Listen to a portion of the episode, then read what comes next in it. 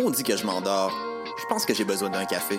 Téléphone intelligent, dis-moi où est le Tim Horton le plus proche. Fuck le Tim Horton. Quoi?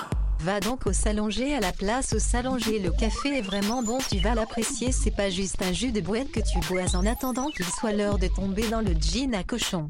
Situé au niveau métro du pavillon Aquin, le Salonger, c'est la place pour te sustenter. Les productions Nuit d'Afrique invitent tous les artistes de musique du monde au Canada à s'inscrire à la 11e édition des Silidor de la musique du monde. Ce prestigieux concours vitrine est une chance unique de vous faire découvrir et de remporter de nombreux prix. Vous avez jusqu'au 15 décembre 2016 pour soumettre votre candidature. Faites vite, les places sont limitées. Pour plus d'informations, www.silidor.com. Ça a commencé avec le Montignac. Après ça, il y a eu l'oriental puis l'occidental. J'ai aussi essayé le paléo, le 5-2, le californien, le Atkins. Des régimes, j'en ai fait un puis un autre. Mais je pensais jamais qu'un jour, je serais rendu au régime forcé. Le visage de la pauvreté change. Jusqu'au 24 décembre, c'est la grande guignolée des médias. Donnée chez Maxi, Provigo, Jean Coutu et Via Capital. Eh, j'ai un plan pour voir et écouter des shows gratuitement toutes les semaines. Le studio, c'est le podcast live de choc.ca. Toutes les semaines, retrouvez le meilleur de l'alternative musicale québécoise pour une session live et une entrevue. Vous pourrez suivre l'émission tous les mardis à 17h30 en vidéo direct sur le Facebook de choc.ca et en audio sur le site internet de la station. Et si vous avez manqué l'émission, pas de problème, retrouvez le studio sur nos plateformes podcast et en vidéo sur YouTube. Musique.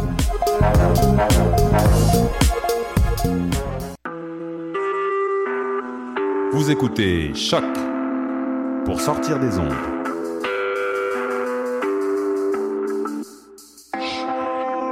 Podcast, musique, découverte. Sur choc.ca. La musique au rendez-vous.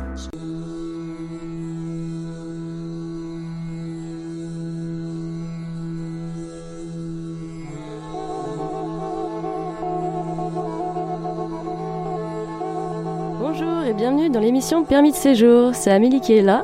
Vanessa est pour le moment en vacances, mais vous inquiétez pas, vous la reverrez bientôt et je la remplace pour quelques temps. Donc euh, pour cette émission, je vous propose d'écouter la suite euh, de notre interview qu'on a eue avec euh, Nassima Gessoum, qui est la réalisatrice du documentaire 10 949 femmes, qui parle de combattantes durant la révolution en Algérie. Euh, si vous n'avez pas eu le temps d'écouter l'émission, je vous propose de- d'écouter la première partie sur l'émission du 4 novembre.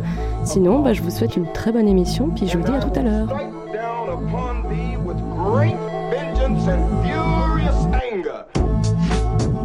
Avant, ça n'a jamais choqué. Les petits cafés, euh, euh, par exemple à Paris, bah, il y avait des cafés d'immigrés, mais euh, ils ont exclu personne. C'est juste que c'est là où, où on les accepte aussi. hein. Exactement. Voilà, Puis, à ce propos, c'est un commentaire que j'avais entendu, je, je le répète, je sais plus exactement il vient de qui, mais euh, on a tendance à jamais remettre en cause euh, quand c'est, on va dire, les, les blancs qui sont entre, eux. par exemple, un conseil d'administration, euh, ou ça peut être euh, un bar, une boîte, ou euh, d'autres endroits. Quand c'est blanc, finalement, ça pose aucun problème, et une fois que c'est euh, colorisé, on va dire, il y a, y a tout de suite euh, un, autre, un autre enjeu qui, euh, qui advient derrière. Ben, c'est vrai qu'on. on- Oui, on va, on va accuser. euh, On va les accuser de l'entre-soi, etc., ou d'exclure les autres, mais en général, c'est parce que c'est des gens qui sont exclus. C'est des gens-là, enfin, qui, qui se sentent ou qui sont mis à la marge, on va dire, euh, de la population moyenne, blanche, euh, moyenne aisée ou même pas aisée. hein, même dans, dans les classes populaires, ça se mélange un peu plus hein, quand même.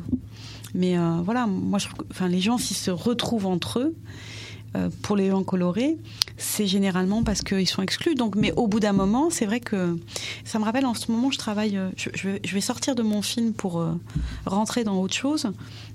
Je travaille avec une association euh, qui s'appelle Remember, donc qui travaille sur la mémoire de l'immigration et des quartiers. Et en fait, on, a, on travaille sur un web documentaire euh, euh, sur la lutte contre les discriminations. Ça s'appelle Ma parole, c'est nous. Et c'est un peu la même démarche que le, le film dont vous me parliez de Amandine Gay. Amandine Gay, oui, Ouais. exactement. Ouvrir la voie. Voilà. Et en fait, nous, on a monté une installation, ça s'appelle le téléphone arabe. Et donc il y a une exposition avec des clichés sur le racisme, mais avec beaucoup d'humour et c'est des détournements publicitaires. Et une fois que les gens avaient visité l'expo, ils rentraient dans un camion où il y avait une salle de cinéma où il y avait des dessins animés qui traitaient justement des exclusions euh, par rapport euh, au logement, euh, par rapport à l'origine ethnique, par rapport à, l'égalité homme-femme, etc. Puis après, en fait, s'ils voulaient bien, une fois qu'ils avaient parcouru ça, ils montaient dans la cabine qui était à l'avant du bus. Et moi, j'avais installé un petit, comme un labo, enfin c'est pas un labo, une petite cabine où les gens se confiaient sur une discrimination qu'ils avaient subie. Et donc là, il y avait rideaux noirs et tout, il y avait une, caméra avec un éclairage. Et, euh, et là, j'ai eu des récits euh, assez incroyables, quoi. Donc ça va être monté bientôt en, en webdoc. Ça pourrait être accessible à partir de quand à peu près? Euh, En fait, là, on doit, parce qu'en fait, on a fait ça à Nanterre, donc c'est une banlieue parisienne. On l'a fait à Saint-Denis, à Paris sur la place de la République et puis euh, à Toulouse avec des collectifs euh, d'habitants, euh, de femmes. on va le faire à Montpellier et il reste Lyon. Donc en fait, quand. Ouais. Mais à Lyon, je vais aller voir des spécialistes en droit oh. sur la lutte contre les discriminations. Et, et donc voilà, c'est au début, on, on hésitait, on dit est-ce que vraiment on peut euh, se positionner en disant que la seule discrimination dont on veut parler, c'est la discrimination ethnico-raciale? Parce qu'en fait, en France, on regroupe tout, euh, tout est mélangé. Euh. Mais en réalité, le vrai problème, c'est celle-là. Et ben, c'est difficile de se positionner, voilà, d'accepter de parler que de ça. En même temps, parfois, on, peut subir plusieurs discriminations en même temps. Ah oui. Pas, pas qu'une seule. Euh, c'est ça. On peut être, euh, enfin, une discrimination racisée à cause de son ethnie, son origine, et en plus de ça, de son sexe, une femme. Et en plus de ça, orientation le sexuelle. Ouais. En plus de ça, euh, la classe sociale. C'est vrai. Donc, c'est finalement, on, parfois, on est victime ça de plusieurs discriminations. Exactement. C'est vrai. Il y a les cumuls des mandats et les cumuls des discriminations. Donc c'est vrai que pour en revenir euh, à, à la perception, oui, enfin à la continuité qu'il peut y avoir entre la perception qu'on a de la femme musulmane, algérienne, en France euh, à la période coloniale, bah souvent effectivement on retrouve encore euh, des espèces de restes, euh, que ce soit par les gens lambda, même qui sont de très bonne volonté ou qui pensent qu'ils sont pas racistes, mais qui effectivement ont une position dominante, quoi. Et même dans le féminisme. Et même, euh, c'est exactement ça, même parfois, euh, entre racisés, il peut y avoir ah une position de domination. Euh, que ce soit entre femmes, que ce soit entre hommes, que ce soit entre pauvres. Et finalement, en fait, c'est comme une structure qu'il faut déconstruire. Comme un modèle. Mhm qui, euh, qui finalement euh, est appris de manière, euh, on va dire, non inconsciente. Oui, oui, systémique. C'est ça, c'est ce qu'on appelle, ce qui fait partie en fait. bon, on discrimine tous, hein. parce que on m'expliquait que pour naturellement, on va dire que l'être humain a besoin de catégoriser pour se repérer. C'est les stéréotypes, ouais. Voilà. Mm, mm. Après, on a tous peur de ressembler au plus pauvre ou au plus rejeté. C'est ça, ça. La question, c'est qu'il y a des stéréotypes positifs et négatifs. Et négatifs, voilà. Après, pour, euh, pour ce qui est de euh, entre, entre racisés qui se. Oui, il y a des choses très violentes ouais, qu'on peut entendre, quoi. C'est dur de, de, d'échapper entre guillemets aussi à toutes ces catégorisations soi-même et d'arriver à avoir une pensée euh, libre vis-à-vis de soi, vis-à-vis des autres. C'est compliqué. Mmh, souvent, l'enjeu, c'est euh, de faire, avant de, de vouloir combattre euh, les discriminations, c'est de faire prendre conscience qu'on est victime de discrimination et qu'on discrimine aussi. Oui, oui. Mais par exemple, euh, bon, je ne veux pas trop m'engouffrer dans ce genre de sujet, mais par exemple,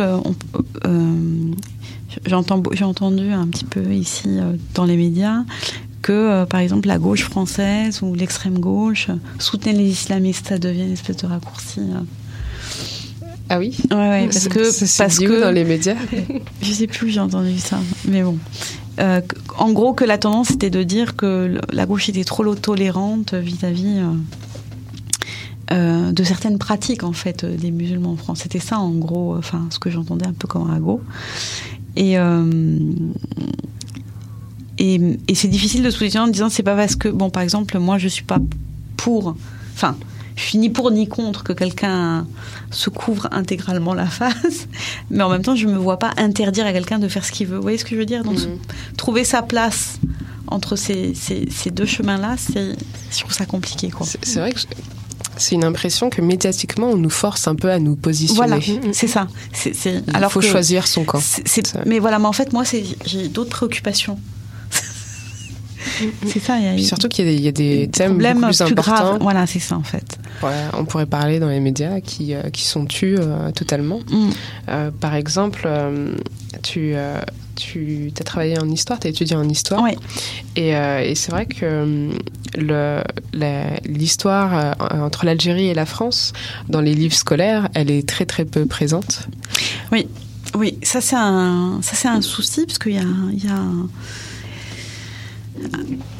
alors, c'est une guerre qui a duré, juste pour resituer, puisque c'est des étudiants qui, qui sont aussi à l'écoute. Donc, c'est une guerre qui a commencé en, en novembre 1954 et qui s'est terminée en juillet 1962. Enfin, Officiellement, le cessez-le-feu a eu lieu en mars 1962 et l'indépendance de l'Algérie, après un référendum euh, d'autodétermination, a été proclamée le 5 juillet 1962. Euh, Donc c'est une guerre qui a duré 8 euh, ans pour la France, qui a mobilisé énormément d'appelés, ce qu'on appelait les, enfin, les appelés, les, de soldats français. Je crois que plus d'un million de soldats en tout, sur toutes ces années-là, ont tourné pour aller en Algérie. Et on s'étonne effectivement que dans les livres d'histoire, quelques lignes seulement, euh, c'est-à-dire dans le programme officiel euh, qui est enseigné euh, dans le secondaire, ce qu'on appelle nous le collège et le lycée. Je ne sais pas vous quoi ça correspond? Alors ici, ça va être le collège et le cégep. Ah voilà. C'est ça. Et donc du coup, il y a que quelques lignes qui sont consacrées, alors que par exemple, on passe des mois à prendre la Première Guerre mondiale, la Seconde Guerre mondiale, qui ont duré et qui des années. Voilà, mm, mm. moins d'années, 4 ans. Mais bon, c'est vrai que ça a mobilisé euh, euh, aussi d'autres pays européens. Mais il faut savoir que la guerre d'indépendance algérienne, elle a entraîné aussi beaucoup de mouvements indépendantistes euh, en Afrique même. ça fait tache d'huile, c'est un modèle. Enfin, l'Algérie était vraiment un modèle. D'ailleurs, Nelson Mandela s'entraînait, a été entraîné par les gens du FLN. Enfin, ça c'est quelque chose. Euh, ah, que vous saviez pas. Ah oui, oui, oui. Ben, il y a eu un documentaire récemment sur euh, Nelson Mandela, il y a deux ans, qui est sorti et euh, qui parle quand même de cet aspect-là, parce qu'il a été fait du point de vue de Nelson Mandela. Mais en Algérie, c'était c'était connu. L'Algérie entraînait de façon à la guérilla, hein, Nelson Mandela à Cuba, euh, euh, le Tché est venu à Alger. Le dernier discours, discours du Tché a été prononcé à Alger. Donc l'Algérie était vraiment un modèle pour les, les, les pays, voilà, le tiers monde, les non alignés, etc. Le mouvement des non alignés en 57 et bon. Donc voilà, c'est hum, assez troublant que, en tout cas, dans les livres d'histoire en France, quelques lignes soient consacrées. Et dans le programme, on l'envisage toujours comme on va dire, un épiphénomène, c'est-à-dire la guerre d'indépendance algérienne, eh ben, ça fait partie des, de la décolonisation. Mmh. Euh, ou sinon, elle est euh, inclue comme un événement qui a fait chuter la, la quatrième euh, République. Donc ça reste un événement. Avant, d'ailleurs, le terme a mis beaucoup de temps. Le terme de guerre a été. Euh, avant, on parlait des événements d'Algérie en France et on avait du mal à reconnaître qu'il y avait réellement une guerre. Donc en fait, on, ne nommait pas. Euh, tout à fait. Donc voilà, on nommait pas ce que c'était. Et du coup, voilà, il reste toujours. Euh, c'est pas un sujet tabou, mais il est toujours transmis, que ce soit dans les médias, dans les livres d'histoire, comme il y a une blessure, il y a quelque chose qui n'est pas accepté euh, en France, parce que la France a perdu, il hein, faut, dire ce qu'il y a, elle a perdu, il y a eu des rapatriements de population. Enfin, c'est encore un sujet euh, très complexe. Et, euh, voilà, il y a encore des tabous là-dessus. Je trouve qu'il est très mal enseigné, en tout cas, dans les écoles, pour ne pas dire quasiment pas. Et puis même d'un point de vue des, des, archives, de, de c'est pas accessible comme ça. Euh, par exemple, dans le film, euh, il y a un passage en fait où le personnage de Nassima Ablal a été torturé. Et je sais qu'à l'époque, elle avait porté plainte euh, auprès du ministère de la Justice. Et donc, je suis allée à Aix-en-Provence pour consulter les archives, ce qu'on appelle les archives d'outre-mer. Aix-en-Provence, c'est dans le sud de la France, donc là où sont les archives d'outre-mer.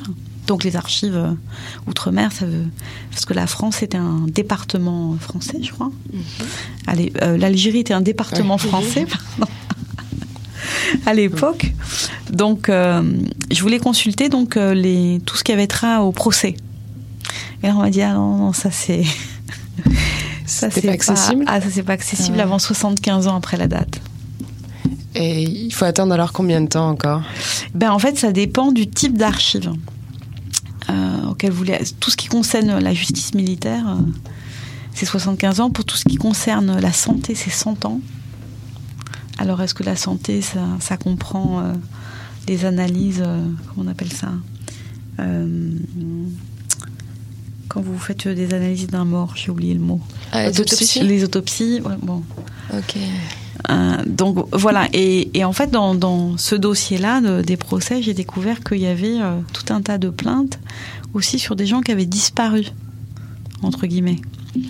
Et euh, il y, a une- dame qui est connue, qui s'appelle Madame Audin, et son mari avait été enlevé, enfin, il avait été arrêté, et elle n'a jamais eu le corps ni rien. En 1957, à peu près à la même période que ce qu'on raconte dans le film, la fameuse bataille d'Alger. Et euh, jusqu'à présent, elle a demandé à Sarkozy puis à Hollande d'avoir accès à ce fameux dossier qui lui dirait comment son mari est mort. Et bien, il n'y a toujours pas accès. Et je sais pas, elle doit avoir 90 ans maintenant, pas loin. Et, euh, toujours euh, maintenue dans cette ignorance. euh, Ouais, elle ne saura jamais comment son Mm. mari, qui était communiste, mathématicien, est mort à l'âge de 26 ans, qui l'a tué où et où est le corps? Comme euh, malheureusement beaucoup de personnes Oui. finalement à cette époque-là. Euh, Ah oui, oui, il y a eu beaucoup de, il y a eu beaucoup de, de disparus, mais voilà, c'est un, c'est un cas symbolique. mhm. Euh, Ça, ça laisse suggérer qu'on on va attendre que les protagonistes soient morts finalement Exactement. pour pas qu'il y ait de, de problèmes ou de, tout à fait. de tâches, on va dire, euh, Mhm. Ouais, euh, au niveau politique.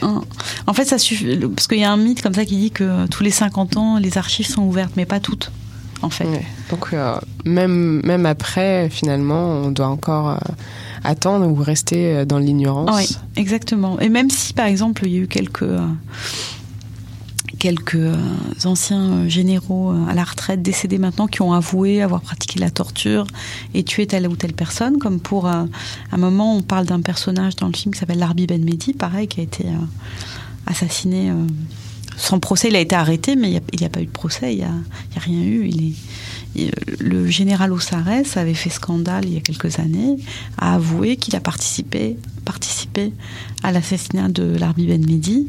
Mais alors à ce moment-là, la grande muette, on appelle ça, c'est l'armée en France, lui est tombée dessus, euh, puis il est mort.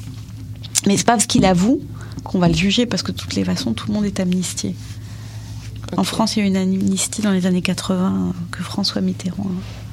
Pour euh, les gens de l'armée, enfin Oui. pour les soldats qui Oui, oui. ont participé aux tortures, aux assassinats, il y a eu une amnistie. même de masse. Bon, en même temps, c'est normal que Mitterrand ait fait ça. Il était lui-même ministre de l'Intérieur en 55. Donc, D'accord.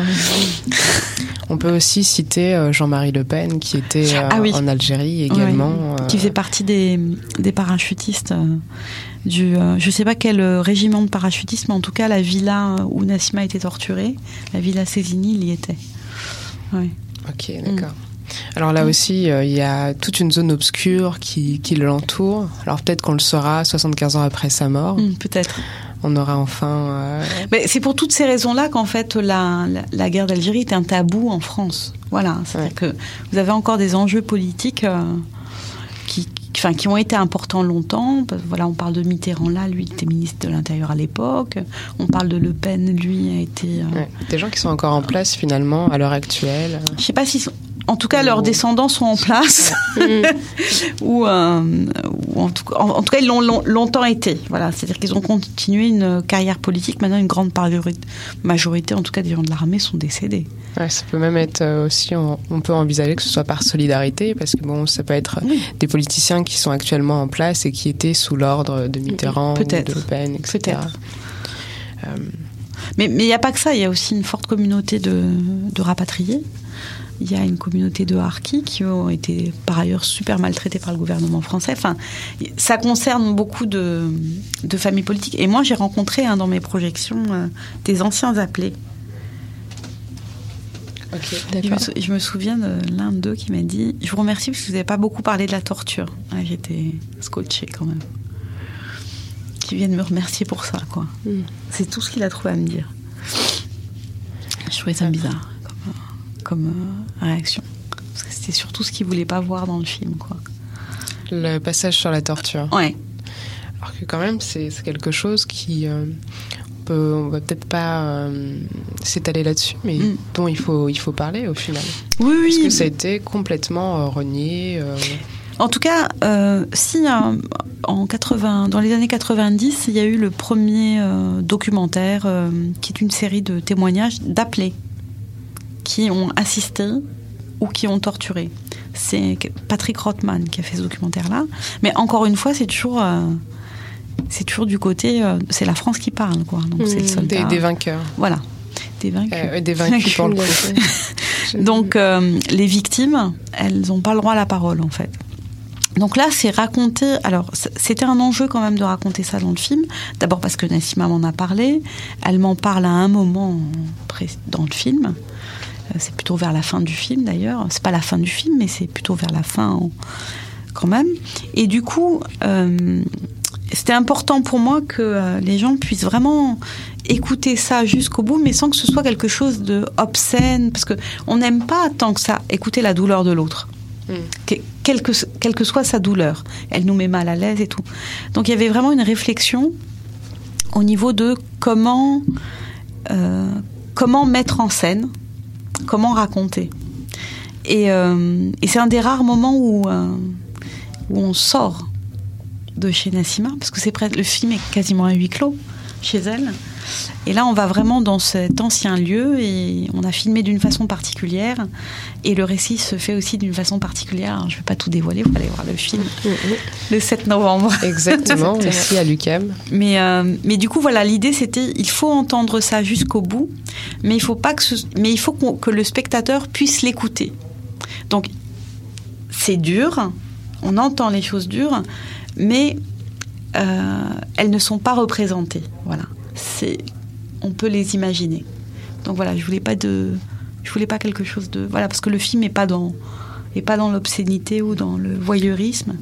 C'est ce que tu disais dans le fond, pas d'images euh, d'archives mises à part, celle de, de Nassima. Oui, voilà, mm, donc, directement. Euh, donc c'était plutôt des photos de sa jeunesse, euh, quelques photos où elle est en militaire, etc. Mais on arrive très bien à se représenter, je pense, une époque de la vie de ces femmes. Mais voilà, il y a pas, il y a une seule archive journal euh, parce qu'il y a son arrestation. Voilà. C'est, euh, mais c'est pas une archive officielle, je veux dire, parce que la majorité des archives, euh, elles sont en France et elles sont détenues par le service cinéma de l'armée française. Donc moi, ça me dérangeait que les images, en fait, elles fassent partie du ministère de la Défense. De l'armée française. Et du côté algérien, il y a quel type d'archives Alors le souci, c'est que, alors côté algérien, je voulais aussi sortir des représentations algériennes de l'héroïne avec mhm. euh, une calache en tenue militaire. Euh, alors il y avait un, service de euh, d'information. En fait, il y avait un gouvernement provisoire qui était établi en Tunisie. Et au sein de la Tunisie, il y a eu pas mal de femmes en fait qui à un moment se, ont rejoint la Tunisie, dont il y a Nassima Bla elle-même et, et Baya dans le film. Et euh, donc il y avait un service, euh, un ministère de l'information, et donc il y avait un service entre guillemets, pas de propagande quoi, de, pour défendre la cause algérienne. Et donc il y avait un petit service cinéma. En France, on connaît René Vautier, euh, qui était un cinéaste qui a, travaillé, enfin qui a fait des films avec dans les maquis avec le Fonds de Libération Nationale. Et il y avait un photographe qui s'appelait Mohamed Kouassi, qui a fait pas mal, pas mal de portraits de femmes en tenue militaire, etc. Mais ça aussi, je trouvais que c'était fake en fait, parce que ça représentait pas la réalité. Mmh, très mise en scène. Voilà, c'était mise en scène. Et alors moi, je me suis dit, ben, je veux ni l'un ni l'autre en fait. Je veux, je veux, la mise en scène de personne. Un peu d'authenticité. Euh... Voilà, je voulais sortir des deux histoires officielles, que ce soit la France. Je les mets même pas sur le même point, mais je voulais sortir de ça pour vraiment rester dans un récit personnel. Donc euh, il y a quelques photos de ce genre-là. Sinon, c'est de l'archive privée. Mais euh, l'archive privée n'a pas été mis à disposition, puis le système euh, d'accès aux archives en Algérie, enfin, je suis allée aux archives nationales, c'est euh, très très compliqué, c'est super secret et, et c'est pas entretenu. voilà. Très bien. Donc euh, c'est justement le, fait qu'on qu'il y ait peu d'archives, qu'on qu'on en sache finalement aussi peu sur le passé, Mhm. euh, ça rend ce genre de, de film documentaire euh, encore plus précieux parce que c'est un récit qui euh, qui est très peu entendu, voire euh, jamais. En tout cas moi c'est le, le premier Mhm. du genre que que j'ai vu. Et, euh, et pourtant je pense qu'il y a une demande quelque part. On, on, parlait tantôt du fait qu'il y, y ait très peu de place de l'histoire algérienne en France, enfin de l'histoire française algérienne, alors qu'il y a une population euh, franco-algérienne qui est, euh, assez importante en France. Alors, ça c'est euh, la visibilité. Euh, c'est ouais, c'est surtout la, question de la visibilité en fait de ce type de récit. Qui. Moi, je savais quand je le faisais que peu importe euh, la visibilité qu'il a, je savais que d'abord c'est toutes ces femmes-là, elles meurent. Euh, c'est une génération qui disparaît. Euh, il y en a plusieurs que j'ai rencontrées qui sont mortes entre temps. Donc, je savais qu'en faisant ce film-là, ça avait une vraie valeur de document. En dehors de il est vu, il n'est pas vu, je savais que c'était quand même la secrétaire des cinq chefs du FL. C'était pas n'importe qui en plus. Euh, c'est pas pour diminuer, euh, mais quand même. Donc, je connaissais la valeur de, l'enjeu du film. Après, donner, c'est compliqué de donner une visibilité à un film, quoi. C'est-à-dire qu'il y a plusieurs choses. Il faut, euh, il faut qu'on puisse avoir envie de voir le film, c'est-à-dire euh, qu'il soit soutenu et que les gens prennent connaissance que ce film existe. Et puis donc, il faut des moyens financiers. Hein, donc, euh, la télé, en tout cas, a refusé de le financer. En tout cas, on n'a pas trouvé de, de, de financement. Est-ce qu'ils ont euh, nommé des raisons? Non, non, non, bah, il n'y en a jamais vraiment. C'est-à-dire qu'une boîte de production, elle, elle présente plusieurs projets, celui-là l'intéresse pas. Voilà. Donc il euh, y a toujours le c'est un premier film, euh, ah c'est un film sur la guerre d'Algérie, c'est voilà, ça, ça on le dit quoi. C'est difficile à passer, je sais pas quoi, il y a toujours 15 000 arguments. Après moi toute seule quand j'avais euh, écrit le projet, on a des aides à l'écriture. Alors tant que c'est sur papier, c'est le Centre national de la cinématographie. Moi j'ai eu des, des aides à l'écriture. J'avais toujours euh, des aides à l'écriture. Euh, je suis sélectionnée dans des forums, des trucs comme ça, mais alors arri arriver au niveau de d'avoir un vrai budget, c'est autre chose, quoi. C'est là où ça a démarré pas. Donc finalement, je suis passée par euh, une structure qui s'appelle le GREC, le groupe de recherche et d'études ciné cinématographiques, donc qui normalement c'est fait pour les courts métrages, donc les films de moins d'une heure, et qui vous donne une bourse. Donc, euh, mais au départ, voilà, donc sur euh, ça, je l'ai eu en 2012, donc quasiment à la fin. Et moi, donc, euh, comme j'avais quand j'ai eu l'aide à l'écriture, bah, je l'ai utilisé aussi en partie euh, pour financer le film, quoi. Entre mes deniers à moi, mes propres sous, euh, des copains qui vous prêtent du matériel, enfin bon. Et, euh, et c'est un film qui a été réalisé avec des moyens plutôt modestes.